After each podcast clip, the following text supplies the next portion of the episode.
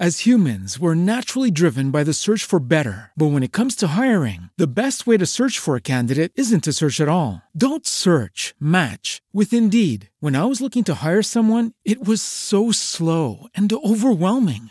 I wish I had used Indeed. If you need to hire, you need Indeed. Indeed is your matching and hiring platform with over 350 million global monthly visitors, according to Indeed data, and a matching engine that helps you find quality candidates fast. Ditch the busy work. Use Indeed for scheduling, screening, and messaging so you can connect with candidates faster. And Indeed doesn't just help you hire faster. 93% of employers agree Indeed delivers the highest quality matches compared to other job sites, according to a recent Indeed survey. And listeners of this show will get a $75 sponsored job credit to get your jobs more visibility at Indeed.com slash podcast. That's Indeed.com slash podcast. Terms and conditions apply.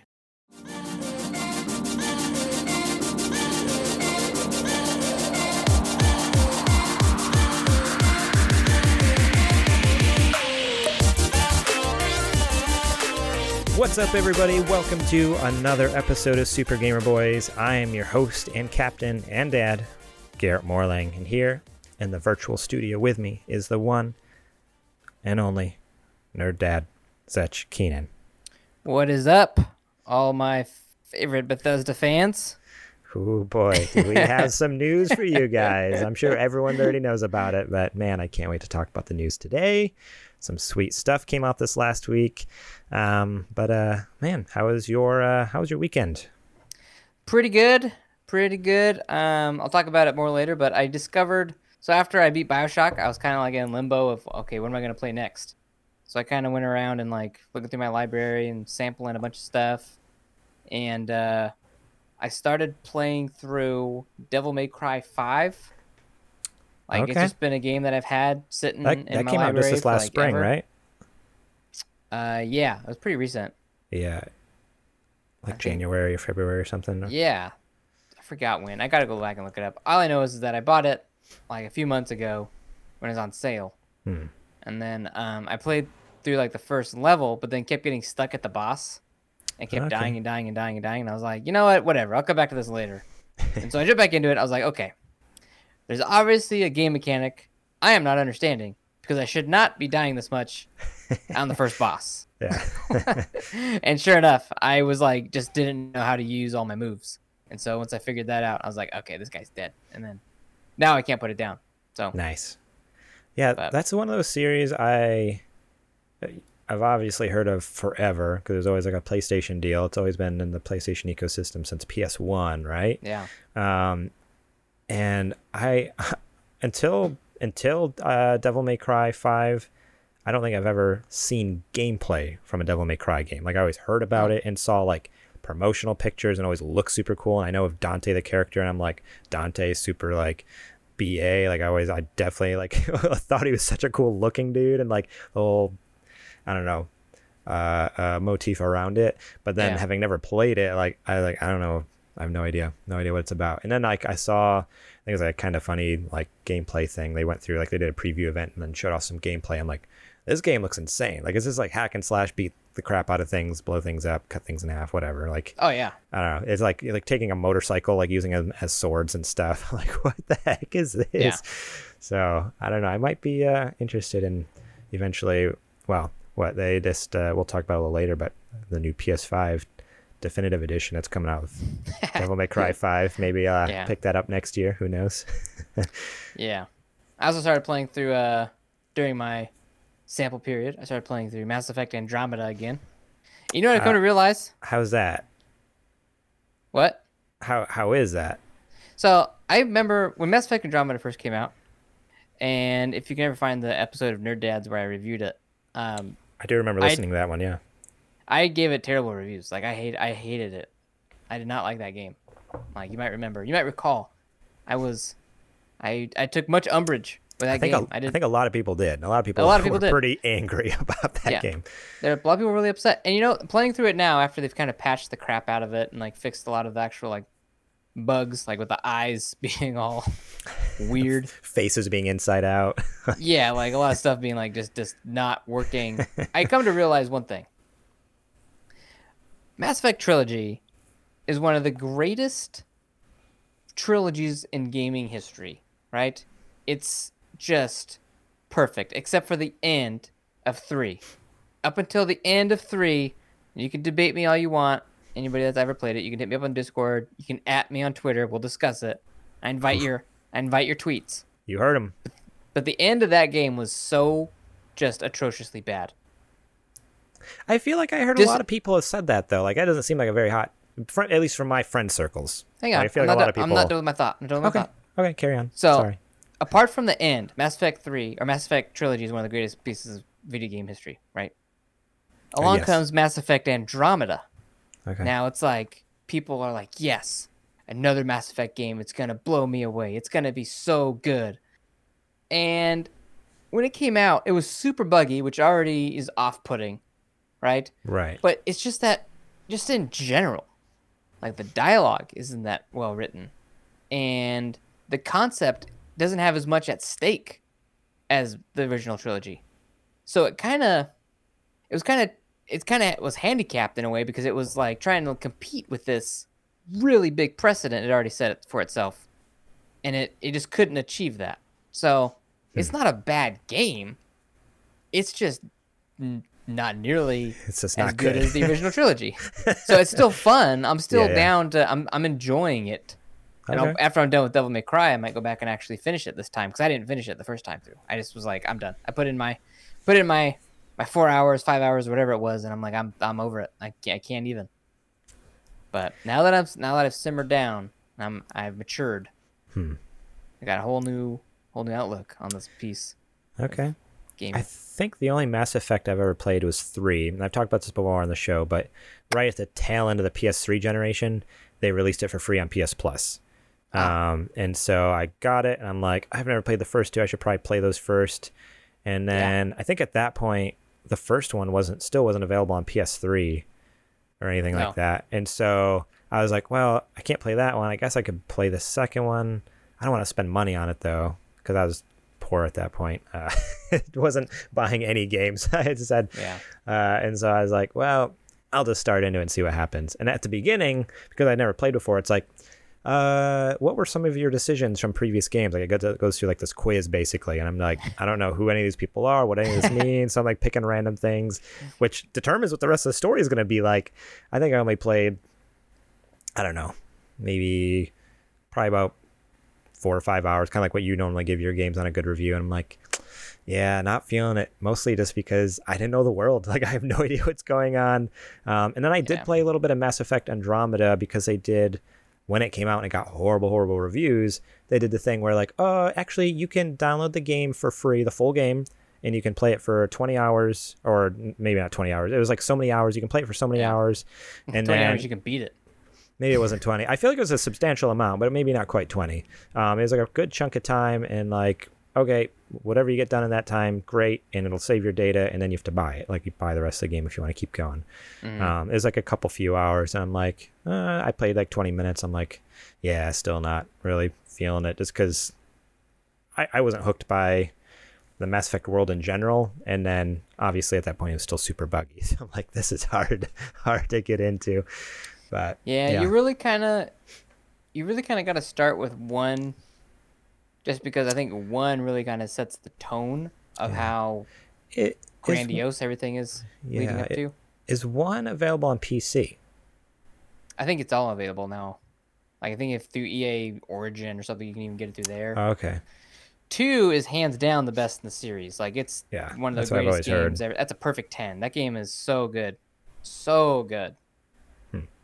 Okay. Interesting. But anyway, that's what I was doing this weekend. How about you? What do you got? Also, uh, everybody might not might notice JJ is not with us today. JJ's not with us. He, He uh, left. ghosted. Skipped town. Yeah, he's hasn't returned any of our calls or text messages. Yeah. For all we know, he's halfway to Nebraska by now or something. He's always been saying he's want to go to Nebraska. That's like his favorite place. He loves corn. Corn guy. really loves corn. Corn bread, corn on the cob, Corny corn jokes. chips, corny jokes, anything corn. Corn chowder. I, I like a good corn chowder. Corn on the cob. Corn on the cob. That is a good one. Um, so my weekend was just really Friday night, I finished Bioshock. Woo! Cut it close, but I got it done. Ready for the uh, Super Gamer Book Club that we'll be recording tomorrow. Uh, As of this recording, so Tuesday night we're gonna record it, release it. Um, I guess we haven't officially told people when we're gonna release it. We're doing last Friday of every month, right? That's yep, what we're last going Friday for. of every month. So on Friday, you will get, uh, as long as you're a Patreon supporter at the dollar or above level, uh, you will get our Super Gamer Book Club episode where we talk about in depth our thoughts and you know experience with Bioshock from 2008. Um, so that'll be a fun one. Anyways, I finish it up on Friday Yeah. still kind of dialing in my my notes and kind of my thoughts on that. I'm I'm not good at like putting my thoughts on paper. I never was. Like in growing up in school, like in English class, I was never great at like writing papers at all. I was like, I have a lot of ideas up here in my head. I'll talk to you about it, but um, so it's been more of just like pondering and like, okay, like what are what are going to be my retorts to you know these certain point points and stuff like that, uh, which has been fun because it was a really fun game. But we'll talk more about that later. Uh, Also, I also oh, on ahead. that note, I want to put it out to everybody that if you guys have any questions or comments or anything that you guys want us to discuss about Bioshock in particular, please Discord them them to us or mention them to us on our Patreon. I guess this is more for our Patreon listeners who will get this episode tonight because by Wednesday it'll already be recorded. But um, yeah, I'll maybe I'll put out a post on our Discord as well. Hey, if anyone has any Bioshock stuff, and on Twitter, I'll do a Yeah. Twitter post and uh, Discord post to everyone. Yeah. So Let everybody um, know. Because that'd be the, great. re- the rest of you getting this on Wednesday, sorry, it's too late. bum, bum, bum. Should have a supported us on Patreon, exactly. um, so Saturday and Sunday, I don't know, it's really busy getting ready. Uh, like I said, uh, actually, I don't remember if it was on air or off air. Uh, I think it was before we started recording. Uh, my in-laws are in town, which is awesome. I love Cool. having them here. But it was also like, oh, the house is a disaster. So, like Saturday was all day cleaning inside the house, and then Sunday was all day doing yard work, uh, mowing the lawn. We borrowed a kiddie pool from a friend. It was like disgusting. So what happened is we borrowed it right before all the fires came through, and then I forgot to like tear it down and let it dry out. Well, I didn't forget. There wasn't really time. Like one morning, I woke up and there's ash falling from the sky. So basically, it was just like a sludgy, ashy mess. It's disgusting. Yeah, so I'd like hose it really good and scrub it, and I felt because I felt super bad. I'm like, this is our friends, not even ours. like I destroyed their little kiddie oh, pool, man. but I got it all spick and span, got it back in, in its bag, looking looking good, looking squeaky clean, brand new. Um, yeah, tell you what, our yard is looking fire right now. Like it's so good. So, yeah, it was just a lot of work. I was exhausted. I w- went into work this morning, and my, my boss was like, "Hey, how's it going?" I'm like, "Dude, I'm so tired. Like, I'm ready for a nap." He's like, "Well, uh, strap in for a day of work, full day of work." like, thanks, thanks, John. Thanks for the Thank you. encouragement there. Thank you, Dad-in-law. It's my house. Yeah. Um, but uh, yeah, so weekend was was pretty much like that. I did get to play Super Mario Sunshine. We'll talk about that later. Um, yeah, nothing nothing too spectacular. Oh, we did. Uh, it was a crazy thing. We finally like got out of the house for once. Sunday morning, we went to uh, church outdoors. We went to a new church in the area, and they do an outdoor service. And it was like, oh wow, it was so weird just to like leave my home. They all still do the social distancing thing. Like there's like you know the, their huge yard. There's like squares spray painted all over. Like okay, everyone stay in your square. And uh, but yeah, it was a super cool like to see other people besides like I haven't seen anyone other than you guys on the computer, and then uh, like JJ and John, like my boss and a couple other coworkers at work. Like that's it. I've seen like ten people in the last six months in Wow. person. So I'm like, okay, uh, it was really nice to like get out. Even though I didn't know half of them because again, like I said, it's, it's a new church we're going to. It's like, oh man, uh, people like they do still exist. there are still people alone. out there. Um, so yeah, that was uh, that was my weekend. Nothing too crazy. Cool. But uh, boy, I, I'm excited to get in the show. I think we should Yeah. uh, move along here because I can't wait to talk about this news. Because today we are talking about uh, PlayStation backwards compatibility, what that will look like, uh, Xbox, just Xbox in general. We're talking about that, uh, and the future of Bethesda. But first, let's give a quick shout out to our super gamer producer, Adrian the Homeboy Holmes, who, by the way, hey, have we announced this yet? Is this supposed to be a surprise? I think you mentioned it last week. I think I mentioned it before. He's yeah, he's going to be the special guest on our BioShock episode. So if you want to see him in the video form, if you want to hear his uh, dulcet tones over your your headphones in the podcast audio form, uh, come by and uh, support us over at Patreon. So that way you can uh, you can uh, meet our Patreon producer and the cool uh, Bioshock episode we're doing here. Uh, our Super Gamer sponsors as well. Uh, we have this week, or this month, I guess it's monthly for Patreon, huh? Uh, Bill Bird, Julie Bates, Dustin Long, Brent Fox, and Daniel James. Thank you guys so much for your support, as well as the rest of you. Uh, there's a bunch listed in our uh, the podcast description. We put them in there each and every week. Uh, those who support us at the $5 level. Um, and then also all you $1 levels. You guys are awesome too. Really, you're all awesome and make all this possible. You're so thank you so much. Um, we're going to talk more about our Patreon later, though. Um, again, support us over there, though, if you want cool Bioshock content. Um, but uh, let's check out our mailbag and see what cool questions we got this week. Cool. Mailbag. I love how it's always like a little delayed. Like you're just like, cool, yeah, yeah, let's get into it, and then it, you remember, oh, I'm Yeah, supposed to. do that's so I'm- exactly what I'm happens supposed every to do time. Something here. Like, oh yes, that's me. That's my cue. Don't worry, that's how JJ was the first like 30 episodes with uh, See, if his we just nerdy, had- nerdy nudes thing. if we just had pre-recorded bumpers, this wouldn't be an issue. uh, okay, we need more Patreon support, so then we can buy a Stream Deck, and I can just have everything on a button. So as soon as it's time, I just click click the button, boom, audio cue. So there. If you But want, until then, we're stuck with me, we're stuck with screwing that. it up every week. So if you want cool uh, audio bumpers on each of the segments, support us over at Patreon so I can I can buy. If you like want to pick the bumper, we'll even let you if you subscribe at our producer tier. Heck yes. Heck yes. Alrighty, so we have a few kind of uh, kind of fun questions this week. I was actually really excited by the questions. Um, first one comes from our, uh, you know, you all know him as Sir Prince a lot. Uh, So, but, Princey uh, Babes. Sir Princey Babes over on Discord there, he writes hypothetical, which I'm glad he prefaced it with that because otherwise I would have had no idea it was hypothetical. I would have assumed it was real. uh, Wizards of the Coast. I'm gonna get a text from him on that. He's gonna be like, "Dude, you're an idiot. Uh, I hate you."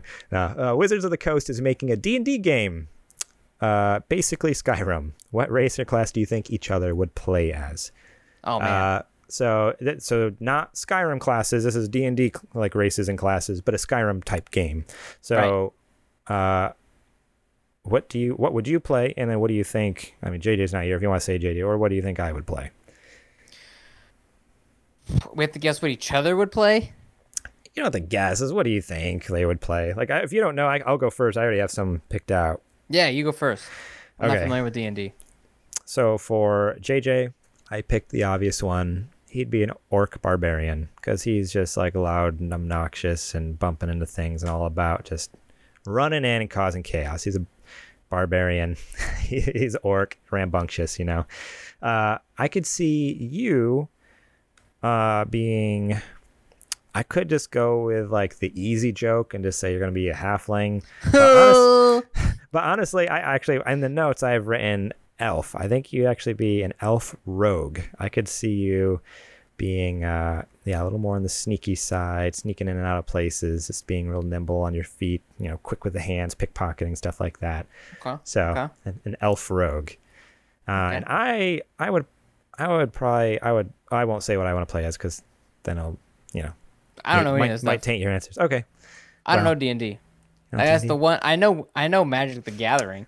Uh, so But, there's like- like, human, there's elf, there's half elf, there's orc, half orc, there's dwarf, there's halfling, there's tiefling, which is kind of like a demon uh, sort of creature. Um, Cool.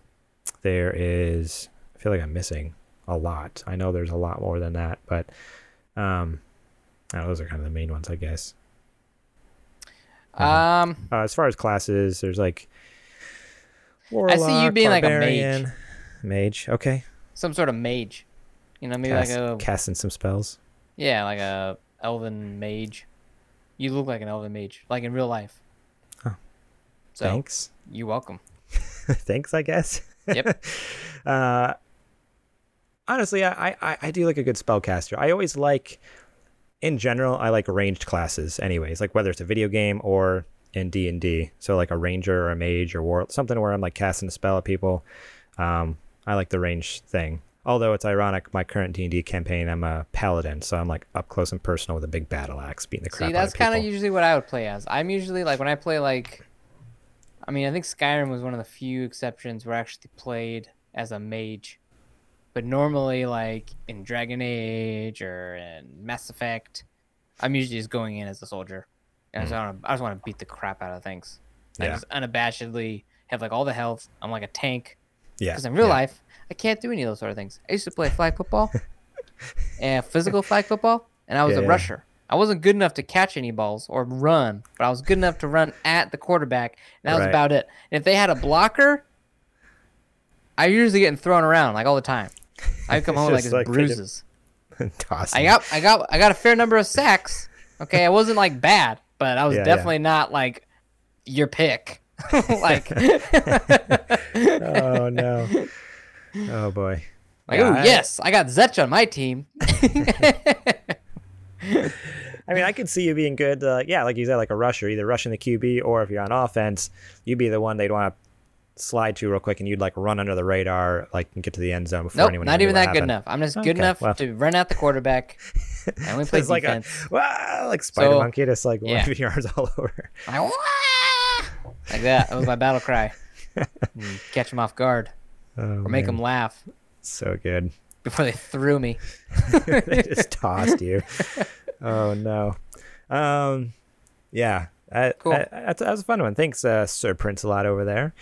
Sir Princey Babes. Um, Sir Princey Babes. That's gonna be your new name. new name. Change it on uh, Discord immediately. Yep. Uh, next question comes from It's Deluxo on Discord. If you had to choose one video game world to live in, what would it be? Oh man. I have so many. I have Don't so you many dare game steal worlds. mine. I Don't would you love. dare steal mine.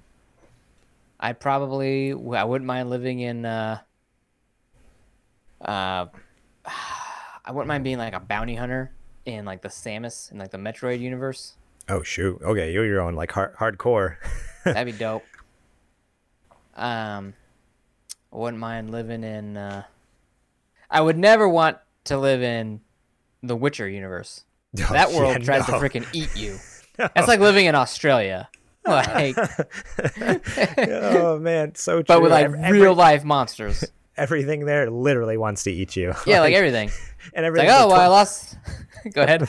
everything's like 15 foot tall. Like all the big monsters, everything's coming after you, Yeah. burning down your city. Yep.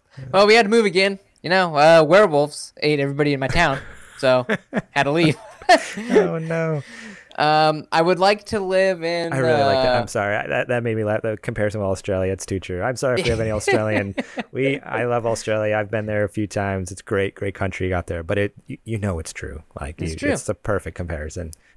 When you got ants that can eat babies, No, the, you know the, the the planet is just out to get you. That continent is cursed. every time I see every year around the same time, you see those pictures like, well, it's that season in Australia, and it's like hundreds of acres just covered in spider webs. Like the spiders migrate, and just like, okay, so there's like billions of spiders, and they're massive and trying to kill you. Like, what Yeah. Why Like, would you want to live here? You build a wall around your town, make sure nothing can get in. I don't know if any of those. I don't know if those photo- those photos might be photoshopped for all I know. You know, they're uh, I see them on social media, but even still, it's like, National I- Geographic. I've seen enough on National Geographic to know Yeah. I don't want to live in Australia. I've watched enough Crocodile Hunter. I know. Um, th- think of another world would probably be uh, wouldn't mind living on like on like the Citadel in uh, Mass Effect One. Hmm. Okay. That'd be pretty cool. That's a cool place to live. Even though if you know the lore of Mass Effect, you know what happens. But still, cool place to live.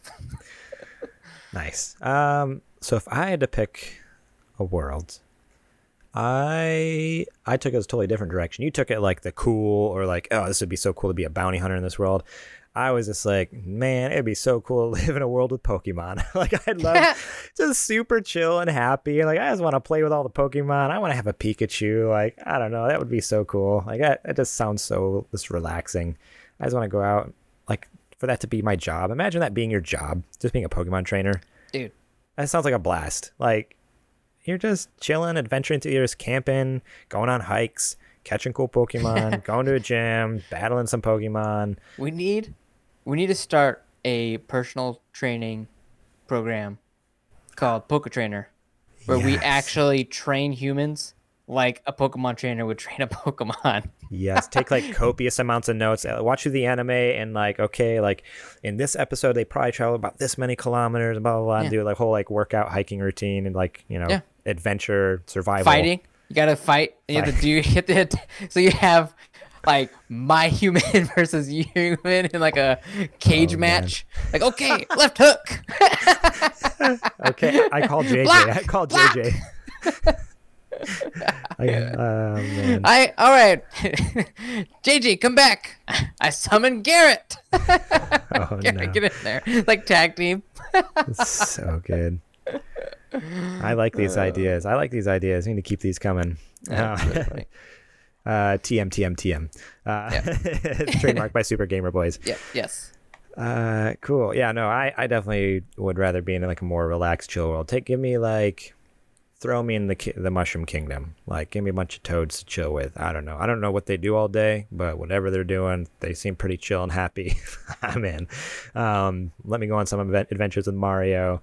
Uh, at first, I was like, oh. Kirby's world would be cool because there's just like a lot of food. There's always like a lot of food themes in his in his games. I was like, food sounds good. Like all the food always looked really good in the games. Yeah. So like in the cartoon as well, like growing up watching the cartoon. I don't know. I just uh no. I'm just getting old. I just want to settle down, relax, you know, do nothing, just hang out with my Pokemon, I guess. Uh, let's do the last question here. This one was pretty cool too. Uh, thank you so much, Atomic Menace. This is also from our Discord. And remember, you can visit us over at supergamerboys.com slash Discord to join, or you can send in questions from anywhere. We have an email address that you can access. You can go to our Contact Us page on our website, supergamerboys.com, uh, or just on any social media, just DM us, like on Facebook, Instagram, Yeah. Twitter, and uh, I'll add it to the question list, you know. But Discord's easy because I can just tag everyone at everyone and everyone gets a notification that hey it's question time send in your questions. So it makes it super easy to get everyone's attention there. Uh, but honestly yeah if you ever want to write in just hit us up anywhere literally anywhere. Um, but atomic menace writes in and says if you could turn any pre-existing non-vr game into a vr game which would you choose? Uh, and he said think of the pros and cons of each game world as it pertains to your virtual surroundings. Uh, I actually didn't pick up on the last part of the question until just now. Uh, I mainly just I had an answer, but then so while uh, that might be something I need to think up on the fly. But uh, do you have something in your, in your head already, or you want me? to Yeah, uh, Metroid. Oh my gosh, can you imagine a Samus game? So Where Metroid you play Prime. as Samus. Yeah, like I mean, like any Metroid. Like turn that into a VR game where you're actually behind the he- the HUD, behind the helmet of Samus Aran, and That you're going through Zebes. I mean, it's just- possible because they have Switch VR. Remember that cardboard? Oh gosh, The what's it called? What was the cardboard thing that they had for the Switch for a while? I don't remember. Oh my word, it was like Lobo or something. Something Lobo. like that. Low. Labo, Nintendo Labo. Labo. Yeah, yes. close. So they actually had a VR. For those of you who didn't know, they actually had a V, a quote unquote VR kit, where basically you'd fold up this cardboard into these this goggle shape, and you'd slide your Switch into this piece of cardboard. There was no strap, so you had to hold it.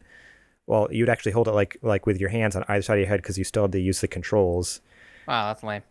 Yeah, like they had the because remember they had a they had a Legend of Zelda VR version, like Breath I of the Wild in remember VR. Yeah, Breath of the Wild in Wow. VR, and uh, like people, there's pictures of people playing it with their basically hands up against their head because they're trying to use the Joy Cons while this thing thing is up against their face. I don't know Such why a just horrible make like a helmet for it, and then you can have like this right? controllers by your hands. Right? That that, That makes seems like pretty easy to mod anyway. Just take like some strap. Just duct tape it to your head. Just Yeah. Uh, Oh, well. No, bungee straps. I don't know, but uh, Yeah, so imagine if they did like the Metroid VR, but it was Labo. That'd be so sad. That'd be lame. That'd be But it was like it was done right, like an Oculus. Oh my word, that would Mm-hmm. keep me in VR for hours. And I, yeah, I know our listeners are probably tired of hearing me talk about Metroid, but Metroid is one of the best Nintendo franchises ever made. It's great. I love it. It's awesome. Uh, Uh, Witcher. Witcher in VR would be pretty cool. that would be. Um, I feel like it'd be similar to like the Skyrim in VR, though, right? I mean, other than in the Witcher world. Huh? Yeah. I mean, like you can make it where it's kind of like third person, like Hellblade. Oh, okay. Yeah, You know, it would be. where you're just kind of like following Geralt around. You can be like his squire. You know, you're you're Geralt's squire. You're just following You're him just around. following him around, watching things. Yeah. It's more like a movie that you're inside of. Yeah. uh, That's how Uh, Hellblade so- felt. So my my pick uh you're gonna love this Zetch. Gotta stay Oh, on man. brand. Gotta stay on brand.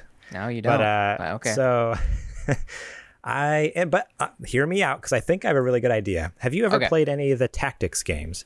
They have uh Final Fantasy Tactics. no no okay sorry I should have prefaced with uh oh who is a developer now? Shoot now I'm blanking on who the developer is. Sorry one minute. Uh you uh, just distract people pr- while I'm Well, so searching. Uh, I'm sorry. Bioshock would be another cool one in VR. I mean, I know we just beat it, and it's kind of top of mind, but Bioshock would be dope in VR. You got uh, okay I got okay, it Okay, you got it. so did you play the Go series sorry not Taxis the Go series on there Oh, like Laura iPh- Croft Go. so they had Kinda, Lara Croft Go and then they had they had another one um, that that, was uh, Hitman, Hitman Go, but no. Okay, so imagine Hitman Go or Lara Croft, like Tomb Raider Go, but Metal Gear Solid in VR, like Metal. So it's Metal Gear Solid Worlds. Because my hear hear me out again. PSVR, PSVR originally was a PSVR exclusive. Now it's on everything. I think Moss was it was like this top down. Yep. You have your little mouse on the side. You can move him around, like move stuff in the world to help him get through the world. So that's what I pictured. Oh, with a stealth game. What if it was more set up like puzzles? Obviously, like that's how I, why I compared it to the Go series. Imagine Metal Gear Solid, like world and theme, where like you're trying to be stealthy, keep them hidden, get them through the map. Every time you move the character, the other characters in the on the map move. Essentially, like you move one spot, they move one spot, but you can move things around to help in his, you know, his endeavor across the map. So like you can move a truck a little bit to like have him crawl underneath so he can hide and get to the other side of the map, or maybe uh, place items like okay, I have one. I have one cardboard box. I'm going to place it in this corner so we can cl- sneak over this corner, corner and use a box to get to get out, or That'd something like be that. I don't know. So a mix between Moss and like the Lara Croft Go, Yeah, Hitman Go kind of thing, like a puzzle top-down VR thing. I think that'd be kind of cool, cool. where you could interact with the worlds. I don't That'd know. That's my dope. pitch. I mean, when bad, you can actually like assassinate dudes as you're going through. I guess it'd be kind of interchangeable with like Metal Gear Solid or like uh well, well I almost said Tomb Raider. I didn't mean it Splinter Cell. Exactly. Like any sort of like stealth type game where but you you're controlling the world so that he's able to s- stealth through it, and not get caught essentially. Whether it's, you know, oh okay, I have little items. Okay, I can use one. I have one distraction. So like I can I have like a sound, so I can make a sound come from a door, like maybe he throws a pebble or something. Like, okay, it Yeah. comes from that corner, but it just distracts him for two turns, and then he's going to go back to his post. I don't know. That Clever. type of thing. I think Not it'd be kind of cool. Not too shabby. Konami, hire me, please. Yeah. I'll make the next. Me- I'll make the next Metal. Gear Solid. yeah. MGS Go, baby. Alrighty, are you ready to talk about some news? oh, dude, am I? I think it's time for the nerdy news. Nerdy news. There you go. I said the- it. I with a silent it D. With a silent D for you, just for this week. Um, because I'm I'm just feeling so excited for this news. Holy crap! I was I almost I I think I was on Discord. I was like I almost spit out my OJ and toast this morning at breakfast. Microsoft. Yeah, well, that's how excited I was. I can't hel- hold it in. Can't help it. Um, Microsoft to buy Bethesda for $7.5 billion to boost Xbox. This is from Dina Bass uh, and uh, Bass, Dina Bass, and Jason Schreier over at Bloomberg. Microsoft Corp said Monday it plans to acquire ZeniMax Media, owner of the storied video game publisher Bethesda Softworks, for $7.5 billion in cash, which, here's a little cool little tidbit, uh, that's three times the amount of what Microsoft paid for Mojang, which made Minecraft. Yeah. That's insane. Like, that was a huge acquisition. Like, what? Microsoft It's owns Minecraft now? But yeah, Whatever. Pff, no one cares. Mojang, Man, you sound like an idiot. debuted. it's all the same. Debuted. yeah, learn how to spoke. I'll spoke how I want to spake. Um, Bethesda is a publisher of games like The Elder Scrolls, Doom, and Fallout, and also has at least two titles slated for debut next year. ZeniMax, based in Rockville, Maryland, owns several other studios across the globe, uh, such as I brought up the little graphic here. So, for those of you who don't know, Bethesda or ZeniMax is kind of the overarching com- whatever company, whatever they call it, uh, umbrella uh, over top of Arkane Studios, Machine Works, ZeniMax Studios, Bethesda Game Studios, id Software, Tango GameWorks, Alpha Dog Games, and Roundhouse Studios. Um, and they've made games such as Dishonored, Wolfenstein, Elder Scrolls, Fallout, Doom, Star, well, the upcoming Starfield game, The Evil Within, Prey, uh, some pretty major games. Um, Yeah.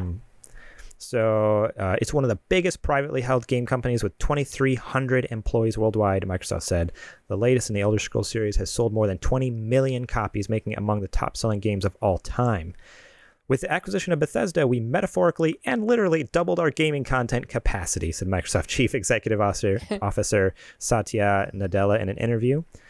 Um, uh. Microsoft is leaning on its game subscription service Game Pass to draw in users and boost revenue and needs compelling content to attract customers to that product. Microsoft said Game Pass now has 15 million subscribers, up from the 10 million it announced in April. Bethesda games have always had a special place on Xbox and in the hearts of millions of gamers around the world, said Phil Spencer in a blog post. Uh, our teams have a close and storied history working together. So, yeah, uh, this is all one of those things where it was totally out of left field. Like, there's no rumblings of this, no like precursor, like, hey, like this could be happening. Because I feel like normally something this big like will leak. People will hear Yeah. about this type of thing. Um, but they came out swinging, just like, no, this is happening. Um, now they did say that uh, so there are a couple games that were timed console exclusives to PS5. Uh, Microsoft will keep that commitment, Spencer said in an interview. Deathloop and uh, Ghost Network Tokyo or something like that. Yeah, Ghost, Ghostwire Tokyo, and Ghostwire. Deathloop uh, are both PlayStation 5 timed PlayStation 5 exclusives. Yeah. Uh, yeah, but Microsoft came out and said uh, we're gonna keep that commitment. Um, future games like Starfield will be available on Xbox, PC, and Microsoft Game Pass video game service, and will take other consoles on a case by case basis. So that is an interesting point. Even though it's becoming a Microsoft studio, um, and will probably majority of the time be making Microsoft exclusives. Um, Oh, maybe. they will, you know, let some out to other consoles occasionally, which is I'm happy about as a more Sony based gamer. But holy cow, like this news is insane. Like Yep. this is I- huge. This is up this massive. I woke up this morning and uh, drank my coffee, checked my Twitter feed, and I saw that. I was like, nah. Started reading the article. Like, what the heck?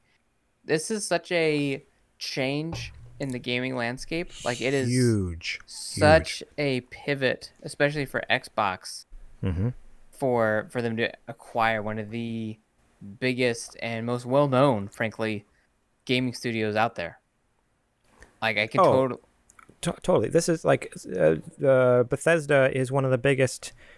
I would say they're probably one of the biggest third party studios out there. Yeah, compared to like even compared to like EA and some of those other ones. they're like, an Ubisoft. It'd be like them acquiring like Ubisoft. right, exactly. You know? like it, it's just it's hard to even put words to it it's so it's exciting honestly like even like you know a, a line like my preferences aside of liking sony stuff this is this is amazing this is awesome and this is such a prime time because they've already had to delay their big system launch exclusive game Halo to next year. Mm-hmm. And everyone's already making all the comments and jokes like, well, what are we going to play at launch? Like, there's nothing. What, we get Game Pass? We already have Game Pass. Cyberpunk. Um, Right, there will be, but there won't be. There's a lot of good games you can play on Xbox Series X. They're just Uh, gonna look a lot better. There won't be a Series X official version of Cyberpunk at launch, though. There'll be like the optimized version, but there I won't know be like that's the another official one. conversation. But anyway, Yeah, yeah, no, no, totally. Um, so yeah, so it was one of those things where it's like, okay, like there's there, there's a lot of third party stuff, is what I mean to say. A lot of third party stuff, but not like the big first party swingers Right. out there like people expected. And so now, okay, well, we're just gonna bring all this originally third party studio in under our wing, and now all these awesome games are first party games, and they're all on Game Pass, Pass. on both Xbox and PC Game Pass. In freaking insane. Uh, Yeah. Huge news, uh, huge acquisition, huge amount of money. Yeah, seven point five billion dollars is so much cash. The thing that I what's- what's going to be interesting to me is there is the way they're going to approach exclusivity. Like, and I know everybody's thinking the same thing. Like, what is exclusivity going to actually look like? Because there's Yeah. in my head, I see it going two different ways. I see it going either a all of the all of their their major sequels sequel titles go exclusive to Xbox in the future, which would make a lot of Sony people upset and it feels i don't want to use the word greedy because i don't think corporations are technically greedy uh, i would maybe use the word uh, upsetting daring like bold Yeah, uh, yeah. interesting move but it would they could technically lock all those major you know your fallouts your evil withins your dishonoreds your doom all behind the xbox console and 100%. PC. Or option B, they take all those major titles, they make them available for everything else, but then it's like, hey, available day one on Game Pass right here. Boom. If you're already paying for Game Right. Pass, guess what? Boom. So that means Which is can, oh, which they've already said they're going to do. All the games are going to Game Pass. I'm talking about the sequels. Like I know all the games. Like I'm Well, talking. I- about, I'm talking I mean, about like Fallout Five. well, exa- but if they're a first party studio, Xbox has already said any first party game is going to Game Pass automatically on launch day. I know. So I feel like that's a given for. That's a given. Any. That's a given regardless. But I'm saying that Right. Just having that as a marketing tool to say yeah. that yes, you can play this game on either PlayStation or Xbox. But if you're playing yeah, on Xbox, okay. you already have it. Yeah. That just plays more into their strategy of, you know, getting more subscribers to, to Game Pass. Heck yeah. And and on top of that, like okay, this last week or 2 weeks ago announcing uh the prices for the new console. So you're paying 35 bucks a month and not only are you getting the Series X console, you're getting 2 years of Xbox Game Pass and Game EA Pass already and EA Access.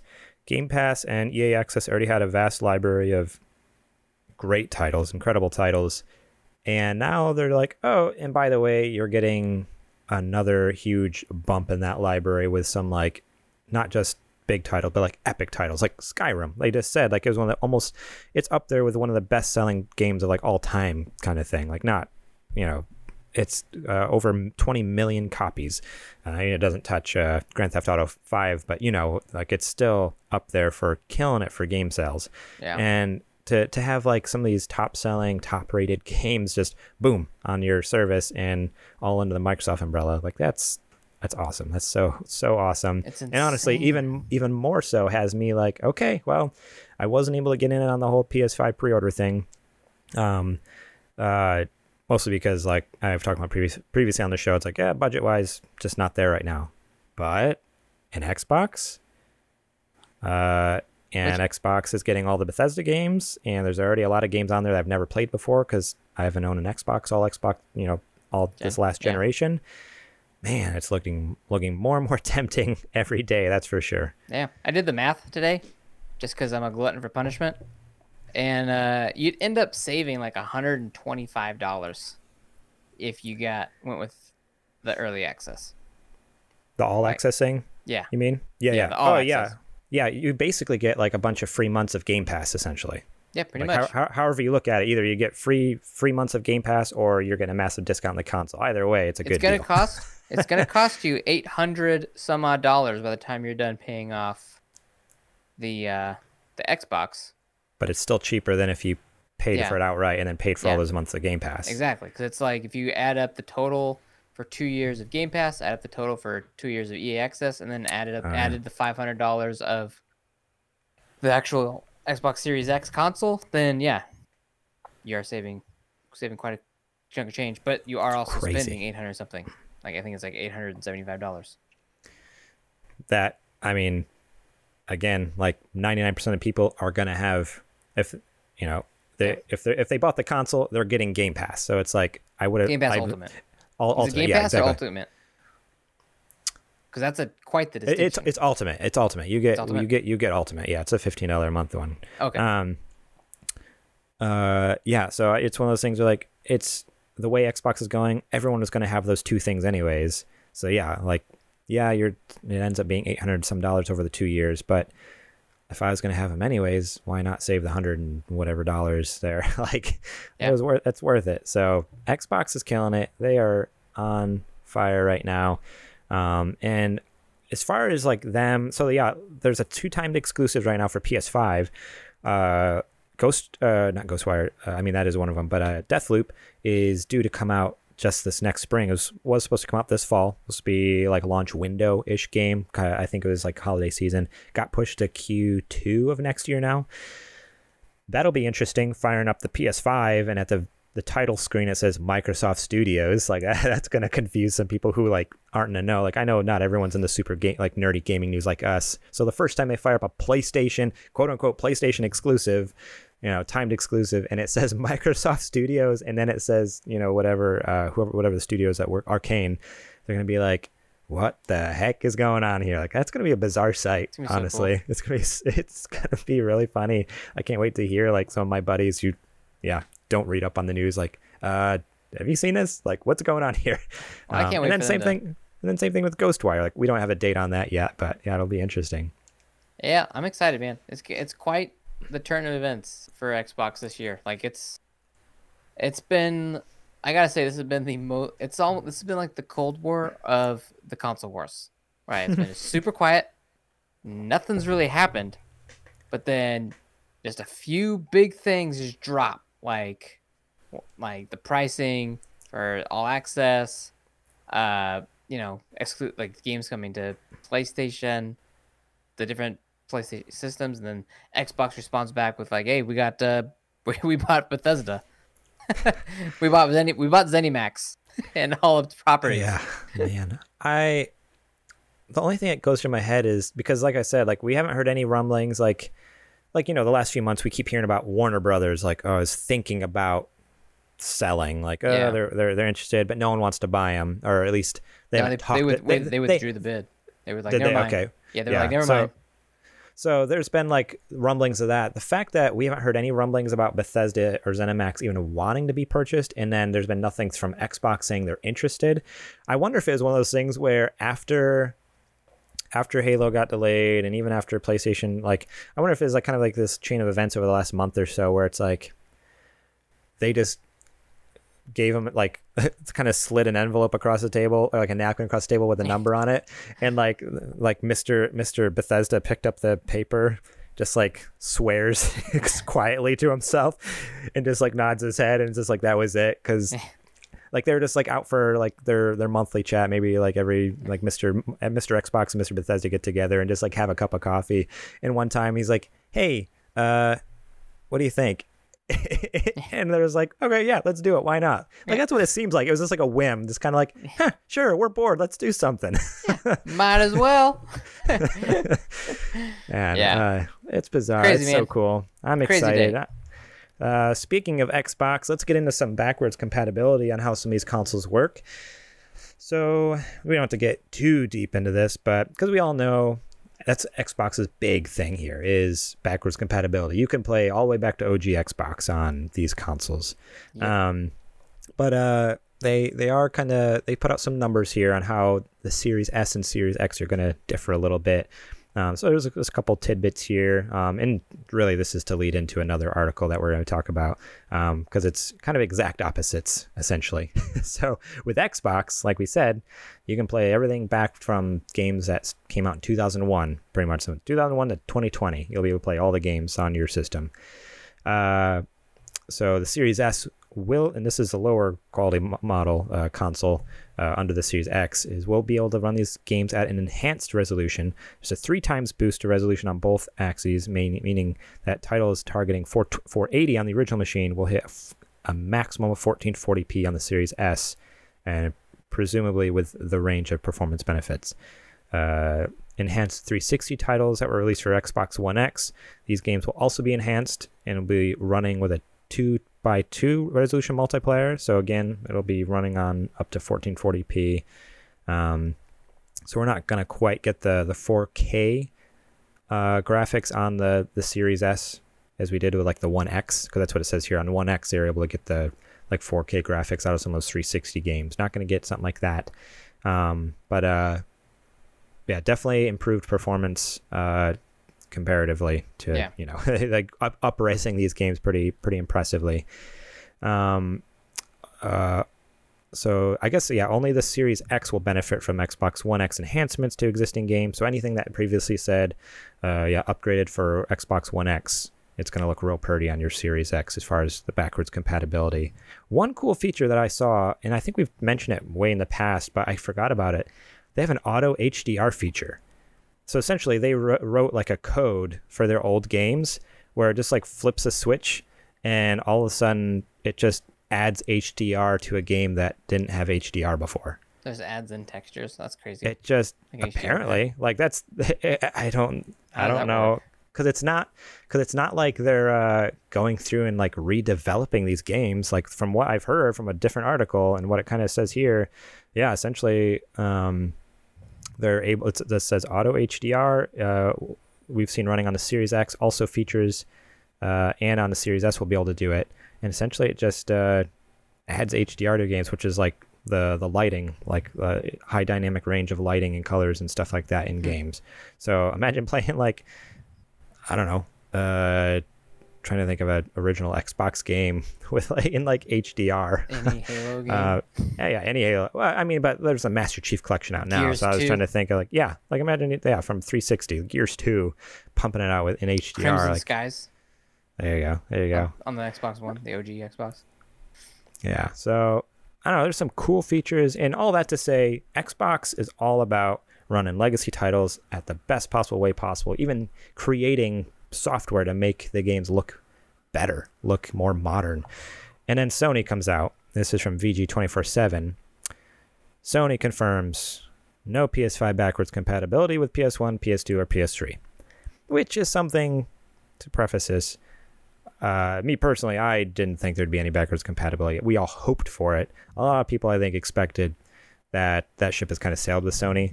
So it's not sup- surprising, but it's just a bummer in the wake of like in the same week, Xbox is like, okay, you guys have been wondering. Here's the nitty gritty details on each individual, like like you know, Digital Foundry deep dive on how backwards compatibility works. And then Sony's like, yeah, by the way, that we no, we can do PS4 games, but eh, Yeah. that's about it. Yeah. So and those PS4 games are mostly from the PS Plus collection. No, uh, so that's not entirely true. There was another article that I didn't put in here, but it is mentioned in this article. Um, you're right. Like I, th- I think a lot of them are those. You're correct about that. But um, so first, so this is an interview from Famitsu. Uh, PlayStation 5 will not natively support PS1, PS2, or PS3 games. They've revealed. Uh, so Jim Ryan did an interview. We have been building devices with a focus on PS5 specific engineering. Uh, among them, PS4 has already has 100 million players. So I thought that I would like to play. P- this is a Google translated interview because Famitsu is a Japanese magazine. So, um, so I thought that I would like to play PS4 titles on PS5 as well. So I introduced PS4 compatibility.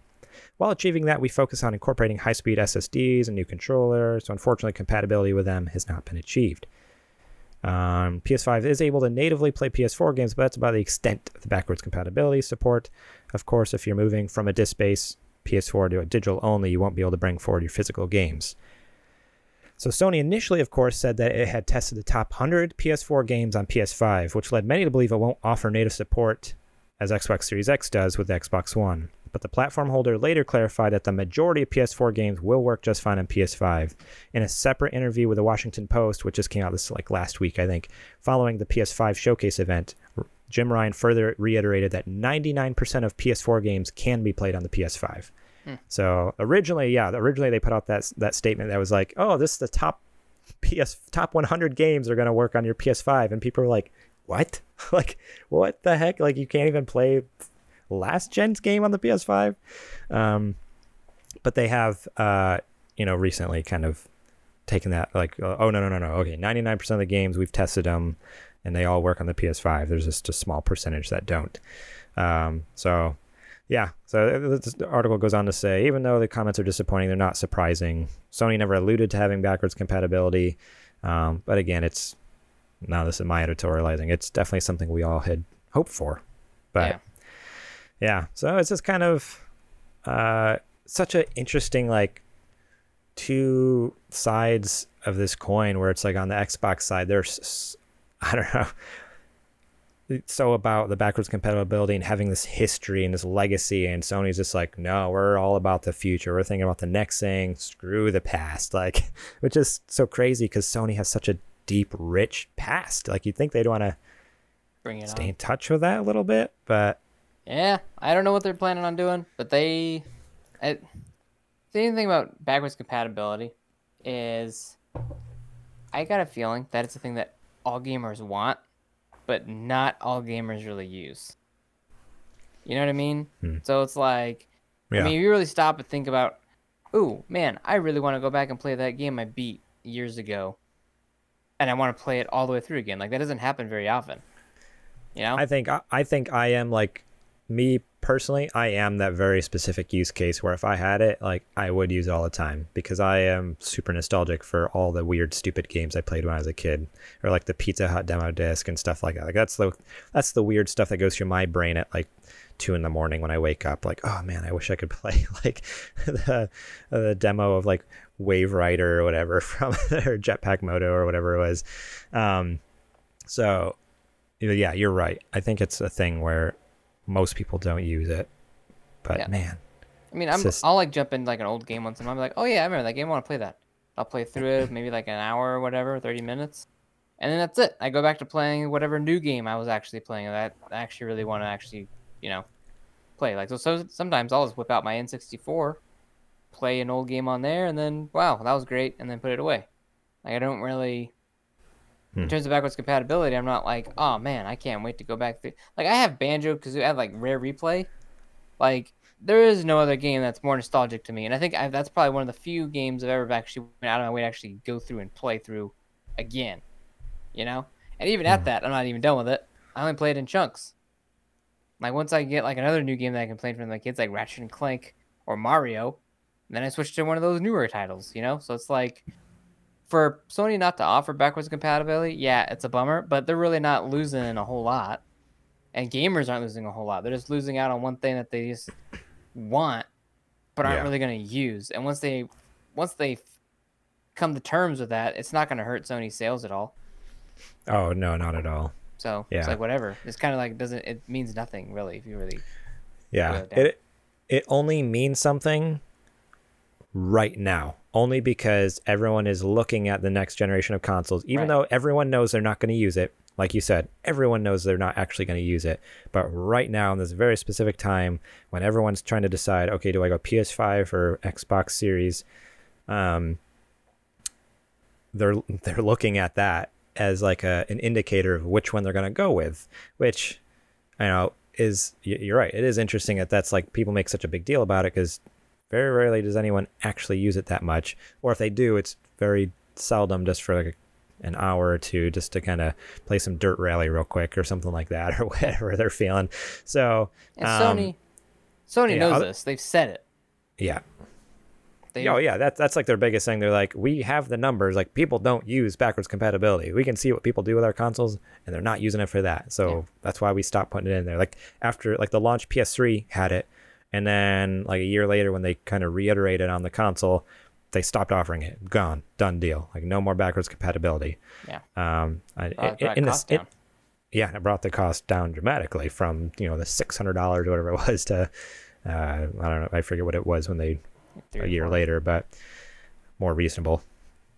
So yeah, not surprising, but definitely uh, I don't know. For me, again, I am the very, very s- tiny minority, like specific use case where I would love to be able to just pop in my disc of Metal Gear Solid and fire it up on my PS5, um, and not have to like drag out a PS1.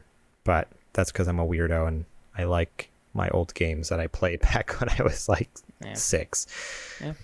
Um, but whatever. Because all I know, I, I know there's going to be a hundred other awesome games to play on PS5, like freaking God of War 2. That's right. Yeah. Our next news story here the biggest PS5 announcements from the PlayStation 5 showcase event.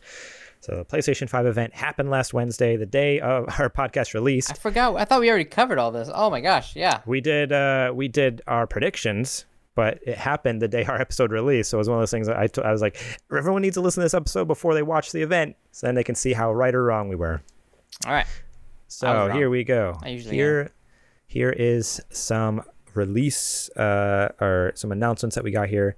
Um, well, right off the bat, actually, I don't even think it's anywhere in the article here, which is interesting. But they released the pricing. Uh, oh yeah, it is in here. It's later on. So let's let's do it in order. Here's how the event went. Starts off, Final Fantasy 16. They showed off a trailer, and boy oh boy, did it look crazy. And once again, a PlayStation exclusive. Final Fantasy is coming back home, boys. Well, technically, back a Nin- home? I guess Back it's home, technically a could it to Nintendo. Nintendo. Nintendo. I guess it's Nintendo not is Nintendo originally. home. Yeah. but you know, for the longest time, it was a PlayStation exclusive. After Nintendo, it was Nintendo and PlayStation for a long time, and then only recently went to everything. So It's gonna be a timed exclusive. Just like so? Final Fantasy 7 R. Yeah. I mean, it didn't say that. It'll be a timed exclusive. We'll see. I think we need to make a bet on it. I don't know if we have any uh, record keepers out there in, in the audience, but uh, Put it on the board. Put it on the board if we. Too bad we don't have an actual board because I, I think I think it'll stay PlayStation exclusive. I think, I think, Sony. This might be something where Sony Sony knew something about the I've- Bethesda deal. You think Sony knew something about the Bethesda deal, and they're gonna start don't know. locking down, I locking down, it. getting exclusives? Maybe no. It doesn't matter. I don't know. The point is, is that like even if they did have Final Fantasy 16, it's not gonna. It doesn't compare to. Oh, it doesn't to- compare to the huge. Yeah. Yeah, Microsoft locking down. And the thing is, too is Square Enix is a third-party developer, hmm right? It's got to be a time exclusive because they're gonna tick off a lot. I mean, like they they were in bed with Microsoft for Final Fantasy 15. I mean, Yeah, like, they were. you know what I mean? Like a lot of that exclusive content that. stuff came out for Microsoft. They're just flipping sides. So it's like they can't just be like, oh, well, this one's only they they they kind of paint themselves into a corner if they think that Microsoft gamers aren't going to play Final Fantasy 16. But hmm. Final Fantasy 7R is also a time exclusive. Yes. for Sony. Yeah. So I'm just using that as an example. And if there is any game that more warrants a exclusivity with Sony, it would be Final Fantasy 7R. Oh, 100%. Yeah. No, it'll be uh yeah, it'll be interesting to see how that plays out. Because I just assume like, oh no, it's locked in. It'll be PlayStation exclusive. But I mean, you make good points. Like they have previously had pretty tight relationships with with Xbox. Like yeah, with 15, like they had huge Final Fantasy 15 events. Like all like it's one of those things where all the trailers had like Xbox in it, kind of like how all the Call of Duty stuff has PlayStation in it, like Yeah. that type of deal. So I Kojima will have to make a clip of uh, our bet. That's how we'll keep track of it. There we go. Put it on the board. Kojima is Uh, the board. Kajoma is our board. Thank you so much, Kajoma, for being our board. uh, the, what did you think of the trailer? Did you have a chance to watch it? I at all? did. I did. It's you know they, it's definitely a lot darker than other Final Fantasy Seven or Final Fantasy games. Mm-hmm. Um, I know it's got a new director. It's got the director of uh, Tetsuya Nomura is not a part of it, and another guy I forgot his name is not a part of it. It's a forgot the guy's name. This is terrible. I forgot the guy's name, but um, it's definitely got a different vibe. Hmm. Um, I don't. It feels more like they're also kind of going back to more Final Fantasy, more classic Final Fantasy, more fantastic, like your Final Fantasy twelve, your Final Fantasy six. Um, As far as like the uh, uh, environment and world and kind of stuff like that. you yeah, it's more like medieval vibe, you know. Yeah, We still have airships and still kind of more like steampunk ish, I guess. right. But in like a Final Fan, like a Final Fantasy where steampunk, it would look like Like freaking fantasy chocobos steampunk. and yeah, you know. Right. So, um, it okay. it's it looks it looks good.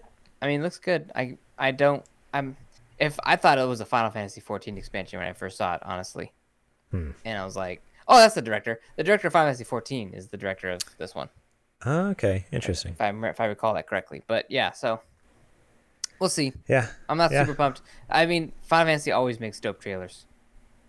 You can go back and look up Right. any Final Fantasy trailer, and you'll walk away going, "Whoa, that looks dope." Yeah, yeah, yeah. I, I thought it looked great, looked cool. Like, but I'm not necessarily a Final Fantasy guy, like you guys all know. My the first Final Fantasy game I've ever finished was remake, just you know a few months ago, um, and I've like only dabbled in some of the older ones. So uh, this is um, definitely a huge blind spot in my gaming, you know, uh, kind of history as far as like Final Fantasy as a whole. Um, but yeah, and now that I've played Final Fantasy VII Remake and fell in love with it, I really want to get into 15. And then watching this trailer, I'm like, okay, like cool, like I'm in. Like it just, I'm kind of hooked on this world now, even though like every world is, every game is different in a different world. Mhm. Um, it still just gets me excited for like, okay, like I really enjoyed Seven Remake. What I little I played of 15 was was fun. Like I want to get back into that and get going. And uh, yeah, 16. I'm like, okay, this looks dope. Like it looks really intense. Looks real dark. Looks like it could be a cool one. Uh, they also showed off a quite a good, uh, good, good little chunk of Spider-Man Miles Morales. Uh, as to be expected, we got another glimpse of the game, uh, which had a more in-depth glimpse at gameplay. Uh, showed more Miles Morales to deal with threats occurring in his home neighborhood of Harlem. Uh, let me see here. I'm trying to figure out that very weird little snippet the way they, they wrote this article here. Uh, okay, so it will cost fifty dollars for just Spider-Man Miles Morales on PS5, but you can get the deluxe edition that includes a remastered version of the original one for seventy dollars. Uh, it's confirmed to be a PS5 launch game set to release alongside the console on November 12th. There will also be a PS4 version. So you so if you have a PS4, you'll still be able to play Spider-Man Miles Morales.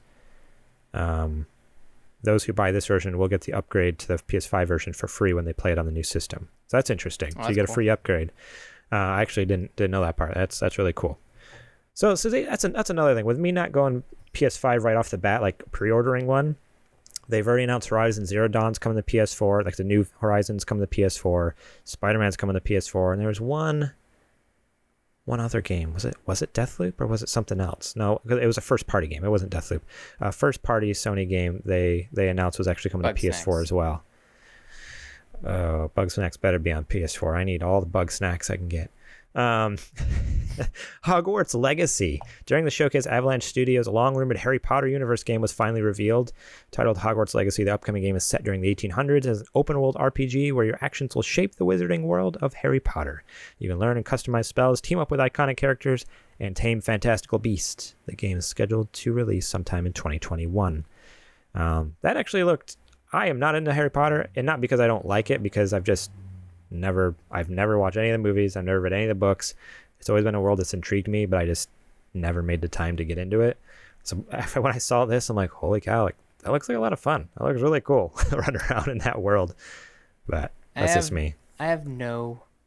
I enjoyed the Harry Potter movies. I didn't read any of the books, but I have no desire to play this game at all. Hmm. Like I don't know. It's just.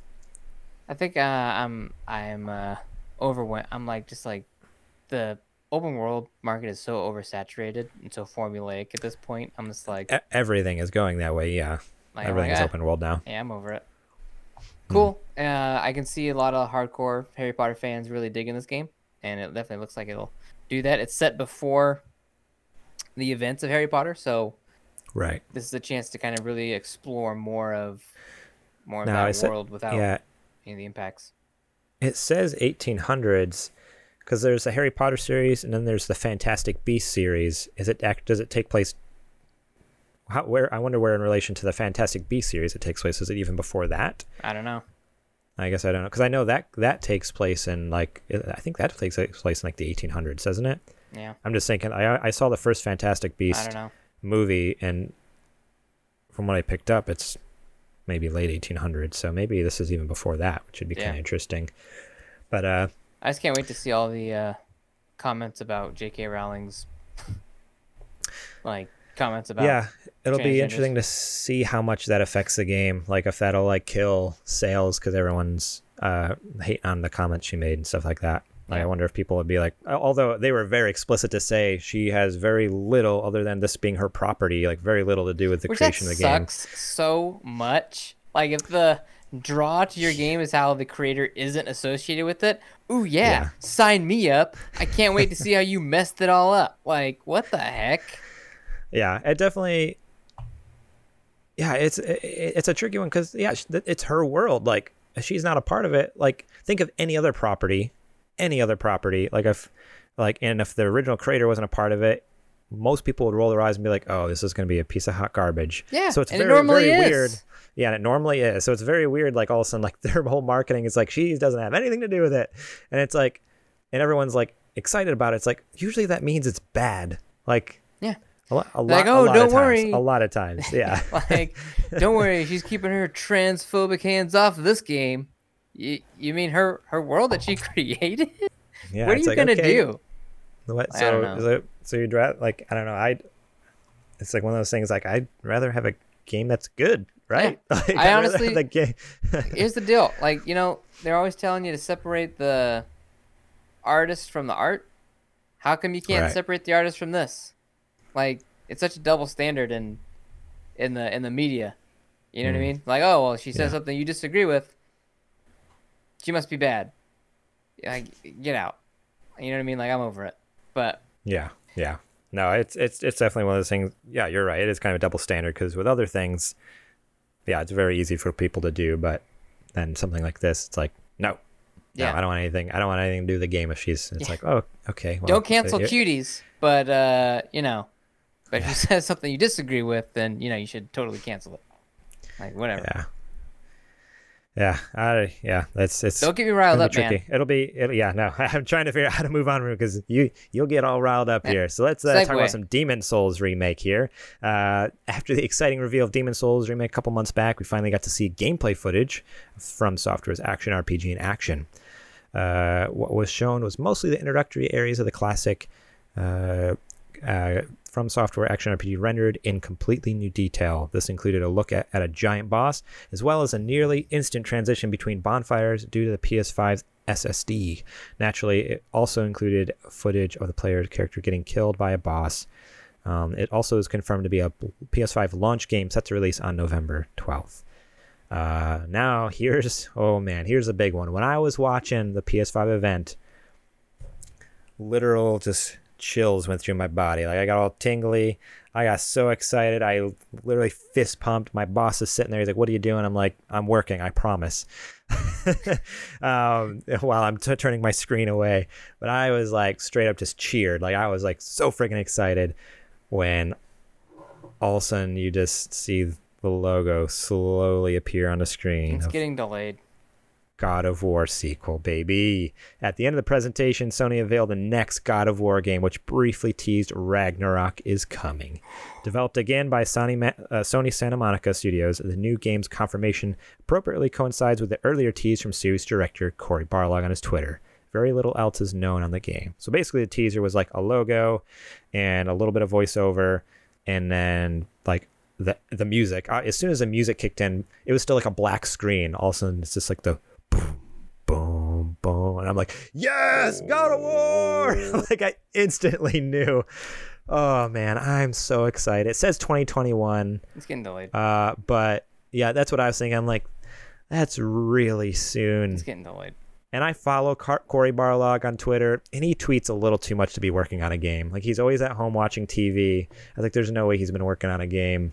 Like the last one took him five solid years of just like ripping their hair out because they were working like 24 seven on the thing.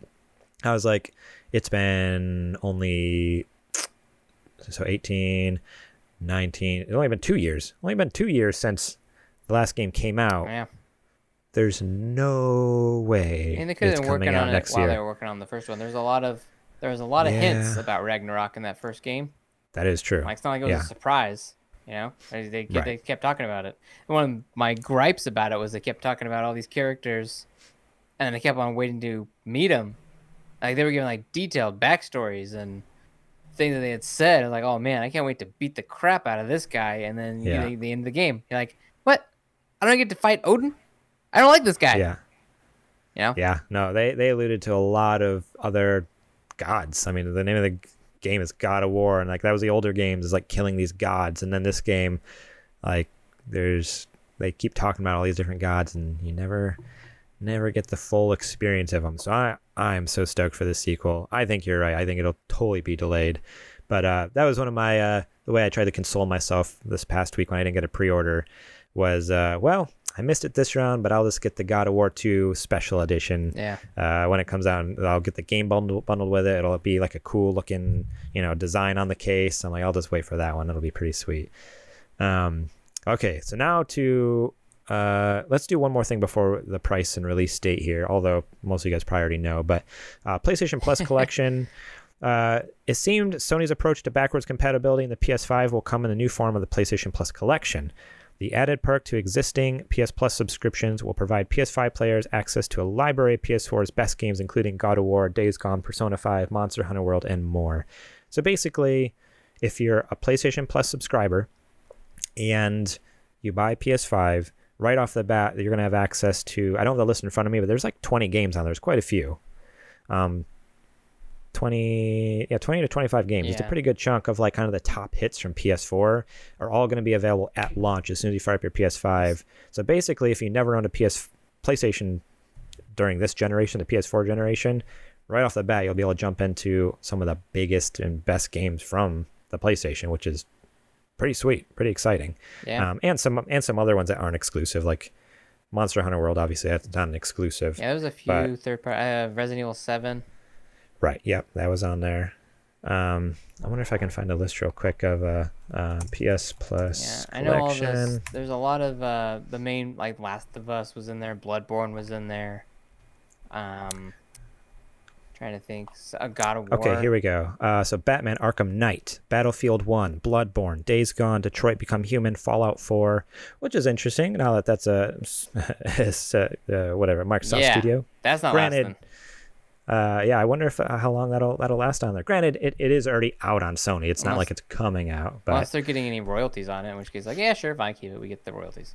Yeah, right. Uh, Final Fantasy 15, God of War, Infamous Second Son, The Last Guardian, The Last of Us Remastered, Monster Hunter World, Mortal Kombat X or 10, Mortal Kombat 10. uh, Persona 5, Ratchet and Clank, Resident Evil 7, Uncharted 4, Thief's End, and Until Dawn. So quite a few of the PlayStation exclusives. Until I think pretty much uh, the only PlayStation major PlayStation exclusive I've seen missing off here is like Horizon. That's kind of surprising. and Spider Man. Oh, and Spider Man, yeah. Um, but I mean, still a pretty substantial group of games there. It's pretty pretty awesome. So uh, that's another kind of. It comes nowhere near the amount of games that you're getting with like a Bethesda, uh, you know, acquisition like Microsoft or the the the huge library in Game Pass. But I mean, it's Quality's it's there. an it's it's an attempt on Sony's side to at least bring you some quality games at the launch when there's only going to be a handful of games Yeah. at launch. Like you're literally getting Demon Souls, Spider Man. Uh, actually, let me find that uh, um, launch PS5 games.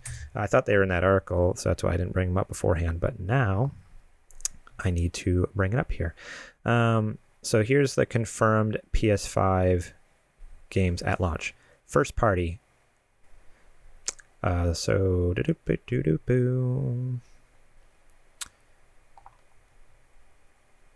First party. Sorry. My computer totally just like Ah, did it really? it's still good. It's still good. Hang on, hang on, hang on, hang on, hang on, hang on there. And it's making me scroll all the way down to the bottom of the screen. Um, yeah, there, there, there's a good, decent number of games that are coming out at launch, but like nothing crazy. So that's, so I mean, th- this will help. Like the Play, PS Plus collection is going to like be substantial, but Yeah. yeah, uh, nothing like You have Miles Morales dropping. day one. Yeah, so here we go. At launch, uh, Astro's Playroom, which comes preloaded on all PS5s, Demon Souls, Destruction All Stars, which is that weird like demolition derby game where you can get out of the car and run around and blow stuff up too. I don't know. I don't Ooh, yeah, really sign me up. That sounds like super. That sounds like a lot of fun. No, Same thing with Astro's. Playroom. Can't wait. Astro's Playroom, I'm actually kind of interested in only because uh, it's based off of uh, like the VR, the Astro Bot Rescue Mission, and people said that was actually a really good platforming, like 3D platformer. Uh, like one of the best 3D platformers. Like a lot of people played on, uh, you know, on PS4. I guess you can compare, and it, and the, the it was in VR to boot, like made it even cooler. A lot of people said. So it's based off of that architecture. I'm like, okay, if you're getting a full Astro game at, at launch, you know, for those people who missed on VR, that'd be kind of neat. Um, Fortnite, obviously. Devil May Cry 5 Special Edition, Godfall, Marvel Spider-Man Miles Morales, and Sackboy: A Big Adventure. So Godfall wasn't even mentioned during the uh, showcase. not at all, not at all. That game's gonna be So- really good then. so good, man. So good. So here's the last bit of information we got from that release. Uh, they finally confirmed PS5's price. So it is coming out November 12th, as we mentioned previously. Uh, the base model will be 499, and the all digital version is 399. So pretty much spot on to what I was thinking. Like I think last week I, I even said it'd probably be like the base one would be match the Series X, and then at most the digital one would be hundred dollars cheaper, but probably like I think I said like between fifty and hundred. So I feel pretty good about that. I was I was, I was both excited and bummed because I'm just like. Obviously, I, I wished it was cheaper, but it's like no. But Sony's gonna Sony, and Yep. you know they're gonna they're gonna stick to you know Well, pretty and standard pricing scheme there. on it too. No, yeah, not at all. They don't have the game game pass to make up for it. Yeah. I also kind of felt like the showcase itself was kind of kind of vague. Like they didn't really, like they were like, oh, here's the prices and here's the release date, but then they were like, they were, but if you want to find out what the power of each of these consoles is, you got to go talk to Geoff Keighley and like follow Geoff Keighley on Twitter. You know, oh, you want to find out what the pricing is for PS Plus collection? Uh, well, we're not gonna really. They don't tell you that either. They just said it was the thing. They didn't tell Yeah, you. well, is it come oh, bundled they- with my PS Plus? Is that Right, something extra I got to pay? Like there was like no, you know, nothing new about it. Then there were like, some of the games on there were like, oh, this game's captured on PC, and then some. I of think the- I think just just the first game was the very first one, which was two. Final Fantasy 16. There's 16. two games. Final Fantasy 16 and uh, It's, it's whatever the first two games because I remember they for the, showed the first Yeah. one or two games and then and then they're like okay from here on out it's all PS5 but yeah what was the second game they showed off? I don't remember. Yeah, which just Um, felt kind of weird. was it, was it like Call of Duty? Because they showed off there was some other games I didn't mention that they showed like uh, Call of Duty Black Ops Cold War Devil May Cry 5 there's a couple other things that they did show off. Um yeah I uh oh the oh man but the biggest thing is the whole pre-order debacle yeah. Oh yeah. they said they said in the showcase pre-orders will be available you know, starting tomorrow, and then Walmart is straight up like f that, and like two hours later just Like- drop pre-orders. Yeah, you can And pre-order like, now. oh man, people were going nuts online getting those. They were gone immediately, um, and then like uh, an hour after that, Target drops them. A couple hours after that, Best Buy drops them. And like 45 minutes after that, GameStop's like, we're in. Yeah. And by, by the end of the night, Amazon dropped their, their, their load too. And it's like, okay, so basically you lied to everyone and saying that pre-orders are going live tomorrow. And they really all went this afternoon and that night Yep. which sucked. Um, and granted, they still were doing their own exclusive pre-orders if you got invited, which I did get invited. I uh, wasn't able to to to snag one, dumb. but uh, for for myself, uh, by the time I got through the line, uh, all sold out. And they were like, oh, I well, like, more oh. PS5s are actually produced than PS4s. It's like a weird Yeah. way to kind of make you feel like you had like a chance of getting one. Yeah. And you're like, no, I don't. They're all gone. Yeah. They they did come come out. I saw they made a statement. Uh, at least they kind of owned up. Yeah, they did apologize and own up to like the whole thing. There's like, hey, like that wasn't cool, right? Yeah, we're Yeah. really sorry about that. Which is Like, awesome. "Oh, okay, because that's that's not Sony. Like they're totally ones to be like sweep under the rug. Let's like just move Yeah. on. But yeah, here, here's a tweet. Let's be honest. PS5 pre-orders could have been a lot smoother. We truly apologize for that. Over the next few days, uh, we will release more PS5 consoles for pre-order. Retailers will share more details, and more PS5s will be available through the end of the year.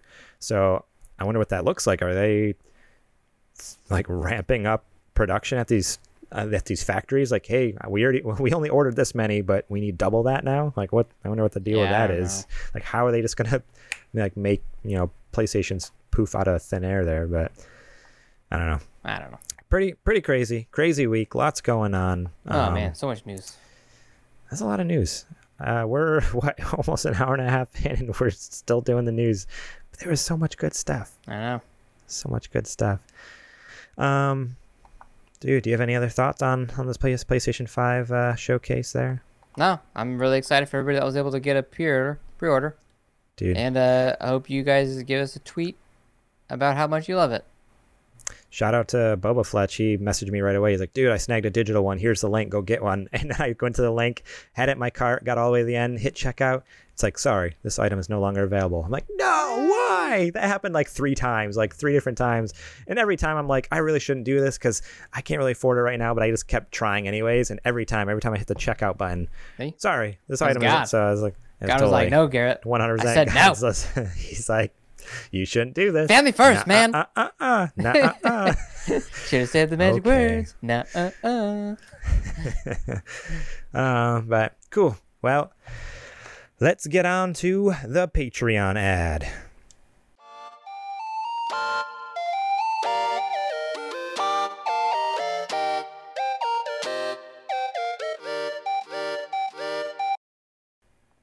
Alrighty, guys. So we're gonna make this snappy because we're getting late in the show. But if you guys missed it at the top of the show somehow, but uh, we are supported by our Patreon supporters to do this show. We have some awesome people over there who support us each and every month to make uh, help us make this happen. Uh, and you can be one of those people too. Uh, just a dollar a month.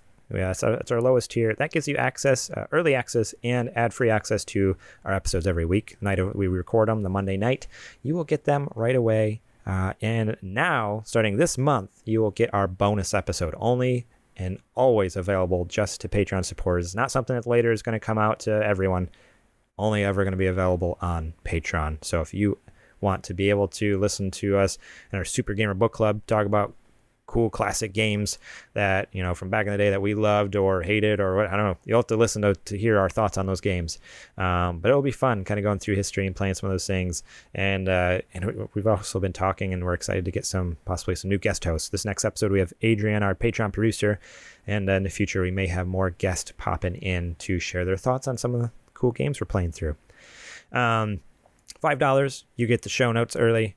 Uh, so you can actually leave your questions, comments, concerns directly on the doc and see what we're going to be talking about. Read through the articles yourself, uh, chime in. That'd be pretty sweet if you want to do that. Five dollars a month, ten dollars. You're a sponsor. You get the shout out on the show, so you get all the previous perks and shout out each and every week. A chance for JJ to make fun of you or tell funny stories or whatever. Ask you for cookies. Thanks. Dan Dan James there he he reached out on Discord. He's like, dude, you guys are family. You're welcome here anytime. Which Dan, all I have to say is he, he's never gonna hear this because he's a Patreon supporter.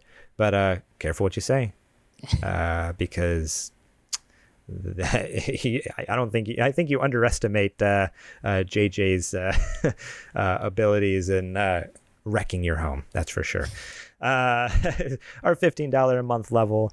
Uh, you get to be a Patreon producer, just like Adrian Holmes, where you can call the shots, you can tell us what to do, you can be a cool guest host on our Super Gamer book club, uh, or you know, Adrian was a host, on, co-host on the show in the past. He was here on on uh, Super Gamer Boys Prime, I guess you could call it, and uh, we uh, it was a lot of fun. So I'm excited to have him back. It's been a while, but uh, yeah, become a Patreon producer, and you can help run the show. Kind of, you know, be uh, be the little uh, angel or devil on our shoulder, whispering little uh, little ideas to us. So Yeah. um, join us at that. But now, Oh, that's patreon.com slash supergamerboys, by the way. So now, let's get back to the show.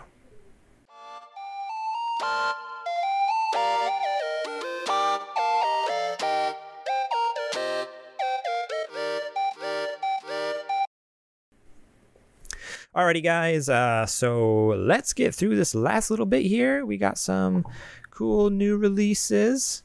Uh, Hades came out on Switch and PC September 17th. Uh, now, I always forget the developer's name. Supergiant. Supergiant, yes. This game looks awesome. Have you played any of Supergiant's games? Uh, I want to say yes, but I Bastion, also Transistor, Pyre. They're all amazing. No, like I guess, I guess I haven't. You know what? Transistor is one of those I've almost bought like a hundred times. Like it's always on sale. I've always been like this close to buying it, and Yeah. I never have. So no, I have not played a Supergiant game because I am a horrible human being. Yeah, you should check out Um, Bastion. Adrian- I loved.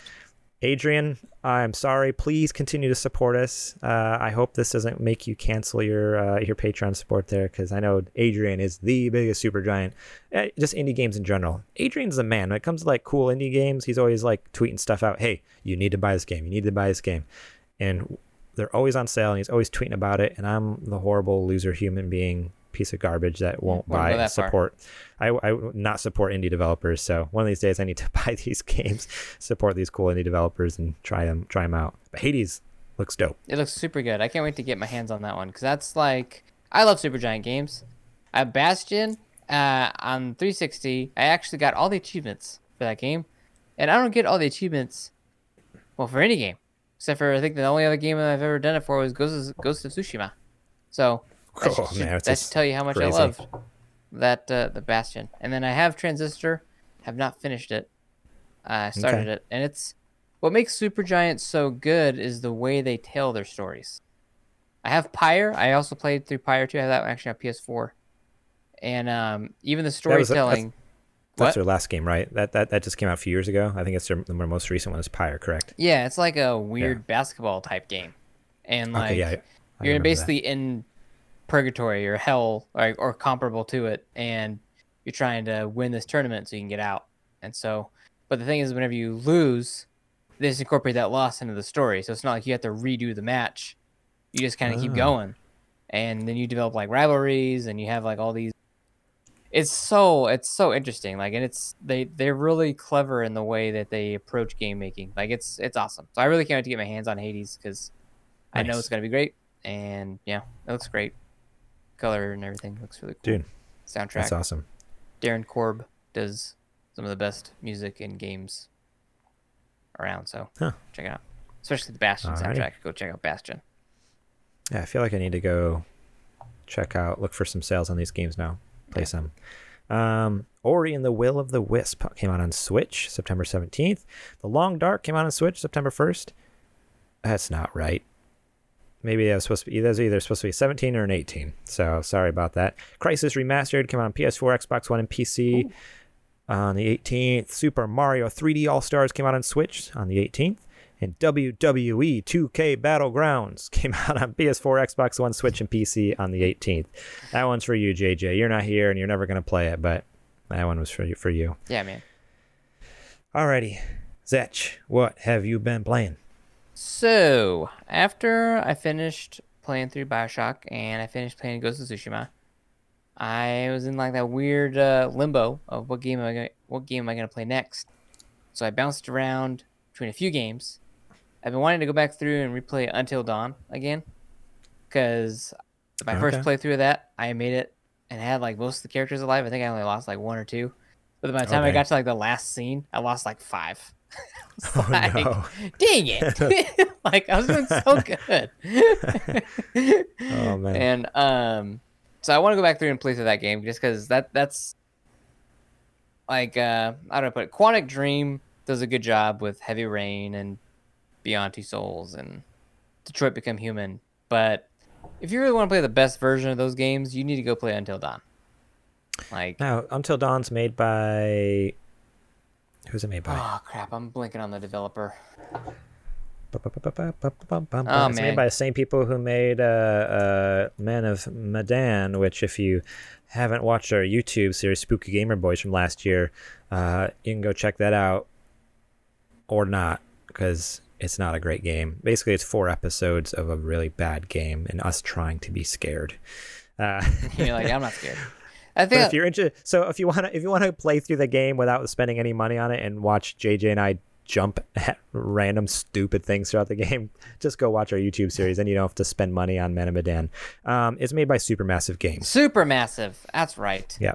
So they did Until Dawn. Uh, they did Hidden Agenda, which was that uh, basically it's same type of game as Until Dawn, but it was the phone, the party play one. You got up to like eight people all chiming in and making decisions. Um, I did actually did that with my wife. That was really fun. We sat on the couch on our phones, like made decisions, and it's like a murder mystery thing. That's cool. Um, and uh, the, yeah, the Dark Pictures anthology, which the Man of Medan, and then the new one is, co- is coming out soon. Is that is called Little Hope. you have a bunch of gnats flying around you, by the way. yeah, I know. It's because I'm in my garage and there's three lights around me. That's so funny. But Yeah. um, but yeah, so I was playing through Until Dawn. If you guys, if any PS4 owners are out there and they haven't played it, I highly recommend you get it. It was on PS Plus, uh, right around the time I actually first got my PlayStation, so I swooped it on it then. Same here. Yeah, I got my PS4 as like that month or like a few months later. I got Until Dawn. I'm like, oh, all right, cool. Yeah. Uh, so I've been, I've been playing through that, and then I still kind of like not really super into it, looking for something to play, and then I went and played um, Devil May Cry Five, and that game has got its hooked into me really, really deep. Mm, I think I said at the top of the show, I was kind of like stuck at the very beginning. But now that I kind of have like the system kind of figured out, it is a really fun just beat 'em up game. Like it's super over the top. Like all the characters are just like just huge personalities, very Hmm. cheesy, corny dialogue. It is just everything you want in like just like that action art. That It's a action game, where it's a game where you literally p- split your motorcycle in half and turn it into two swords and beat the crap out of people with it. Like that's the kind of thing that Devil May Cry Five is. Like that's all I remember from the gameplay video was like I someone even, beating haven't the got to that crap. Yeah, like they, I, I- I think it might have been, uh, I think it's DLC. I don't know if it's actually like something where, not DLC, but some bonus thing, like pre-order bonus they got. Maybe you get it later in the game, but I feel like they said it was like some ex- like bonus thing they got. But yeah, like beating the crap out of people with like half of a motorcycle. it sounds so crazy, bonkers. Like what in the world? Yeah. Yeah. And it's like the you have like three different characters you can play as. You can play as uh, Nero, who you start off as, and you have uh, V, who you get second. And I haven't gotten to Dante yet, but Dante is the third character you can get. And the play style, but at least between the two that I've played, between V and Nero, is super dynamic. So switching from one character to the other, you're like, ooh, yeah, this is awesome because they, they all feel very unique and they can do different things in the way they approach combat. So super clever. The storyline is like so blah. Like I don't, I could, I don't even like. Um, it's so weird enough. Like the weirdness of it keeps you like wanting more. But when you mm-hmm. really step back and you're like, oh well, there's this crazy demon plant that's growing on top of the surface of the world, and it's somehow destroying everything and feeding off of human blood, and you got all these other people that are looking for a thing called the Sword of Sparta, and you got these other characters that you've never met but you're supposed to care about, but they give you like no backstory. Oh no, that's not true. I guess there is like a history of DMC you can watch, like on like the main menu if you want to get all that stuff. But still, Oh, that, that that makes perfect sense to me. yeah, You just need to play more. You just need more like Kojima games in your life, and then like something like yeah. Devil May Cry makes makes a lot of sense. yeah, you're conditioned for this, so this is totally a Garrett game. What's, I'm all about reading between the lines and figuring things out on, on my Yeah. own. So, but yeah, Oh, I'm playing boy. through that, and then uh, next month, Super Gamer Book Club, we're playing through uh, Mass Effect 2. yeah, yeah, yeah. So I've already got that one started, and um, man, that game is just, pardon the pun, but it is stellar. It is interstellar. ah, so. I see what you did there. Yeah, but yeah, that's what I've been playing. Um, How about you? Cool, dude. Uh, I finished up Bioshock as I said at the top of the show. Um, can't wait to talk about it tomorrow. Tomorrow night. Uh, it's gonna be a fun one. But uh, the other only other game I got to play was Super Mario Sunshine, baby. That's right, not on the GameCube, but on my Nintendo Switch. And let me tell you, I fired up that 3D Mar- Super Mario All Stars uh, copy on my Switch, on my big old 55 inch TV. Grabbed my 8BitDo SN40 Plus Pro controller, um, and uh, it looked real good. It looks really good. Uh, tell you what, whew, those controls, not what I remember. Uh, granted, you know, when did Sunshine come out? A long time ago. It was a GameCube game. I don't remember the year. Uh, but I do not remember it controlling so horribly. And I don't know.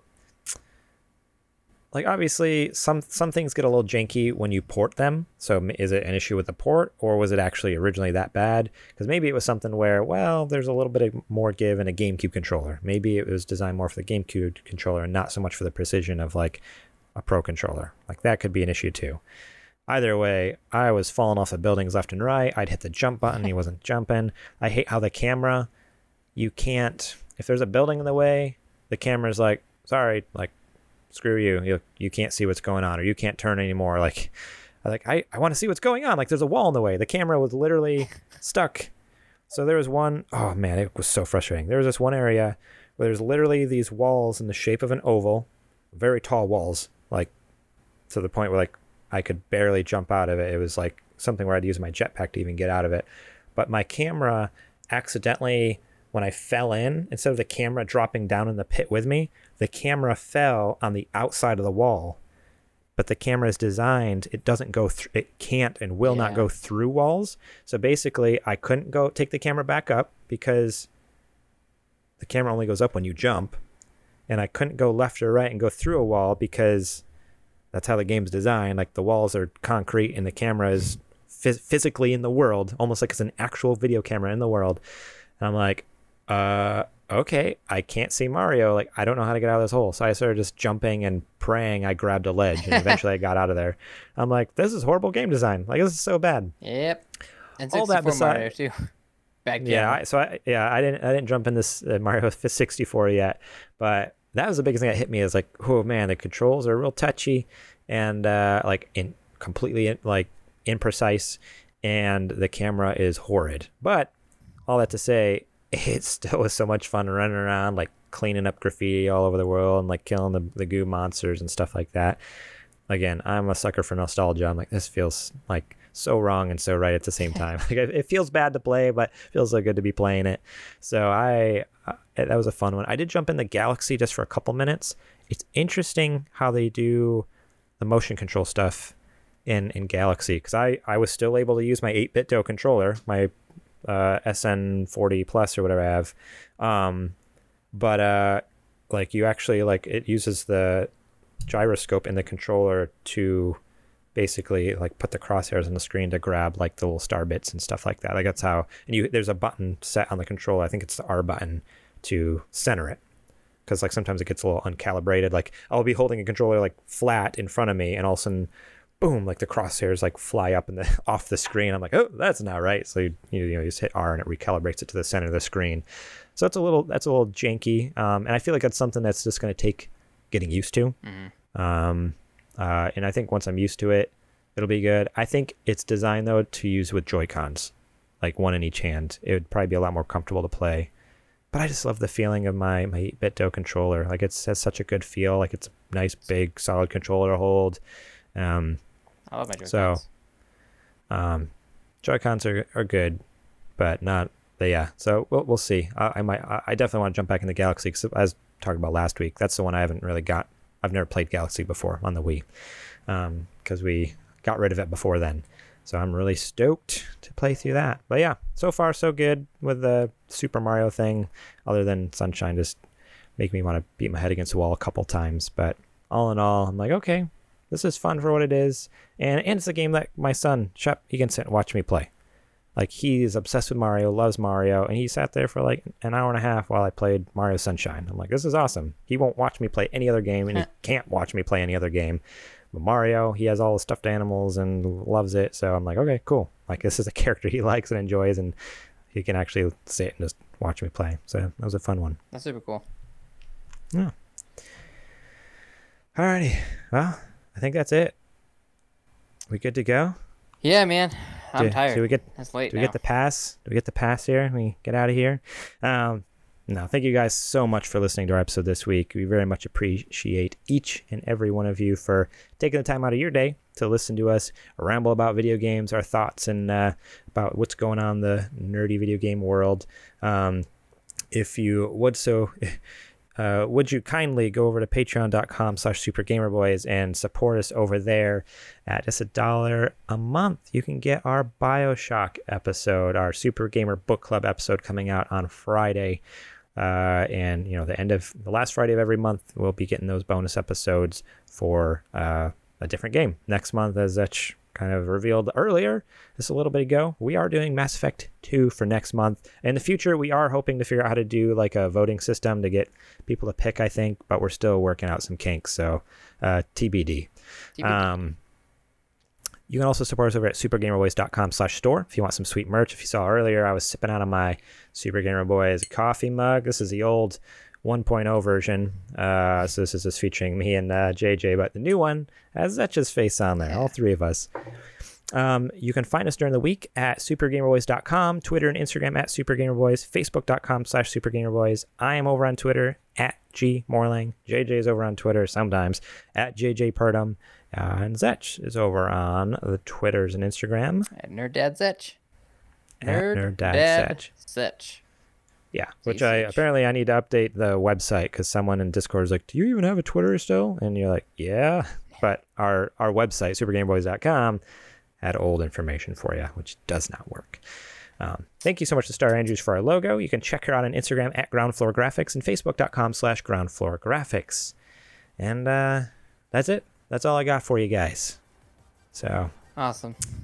Thank you everybody for hanging out. I'm Zetch Keenan. He is Garrett Morlang. And we are the Super Gamer Boys. And we will catch you on the flippity flop. Later.